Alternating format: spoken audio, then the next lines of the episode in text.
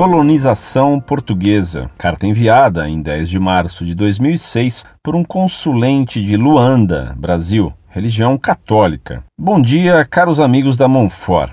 Que a graça de Deus continue convosco. Por favor, gostaria que me elucidassem nas seguintes questões: Teve a colonização algum valor positivo no âmbito espiritual sobre os colonizados? Teria sido a colonização um propósito divino? Qual é a visão da Igreja quanto à colonização? Estão vocês de acordo que a África foi colonizada através do cristianismo? Agradeço desde já pela vossa ajuda. Deus vos guarde. Muito prezado, salve Maria. Para bem compreender a colonização portuguesa e o bem que ela fez, peço-lhe que leia no site Monfort o trabalho Vocação do Brasil, que você poderia trocar as vocações de Angola.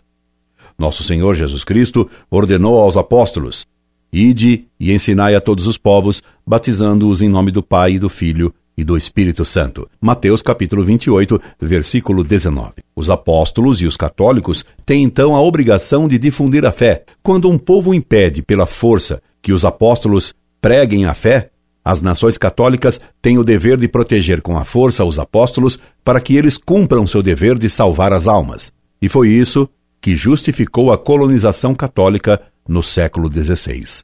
As grandes descobertas lusas nos séculos XV e XVI foram providenciais. Quando o demônio roubou da igreja os povos germânicos por meio da reforma protestante, Deus compensou essa perda chamando a verdadeira fé os índios da América e os povos da África e da Ásia. Só a graça de Deus explica como um povo tão pequeno como o português pôde difundir a fé por todo o mundo, tendo tão poucos habitantes e tão pouca força. Portugal, no século XVI, fez uma obra extraordinária. Já o colonialismo do século XIX foi muito mais eivado de interesse econômico e contaminou também a colonização portuguesa. Desde o século XIX, Portugal deixou de colocar a fé como primeiro objetivo em suas colônias. Daí, os erros graves que decorrem desse interesse material colocado acima do interesse pela glória de Deus.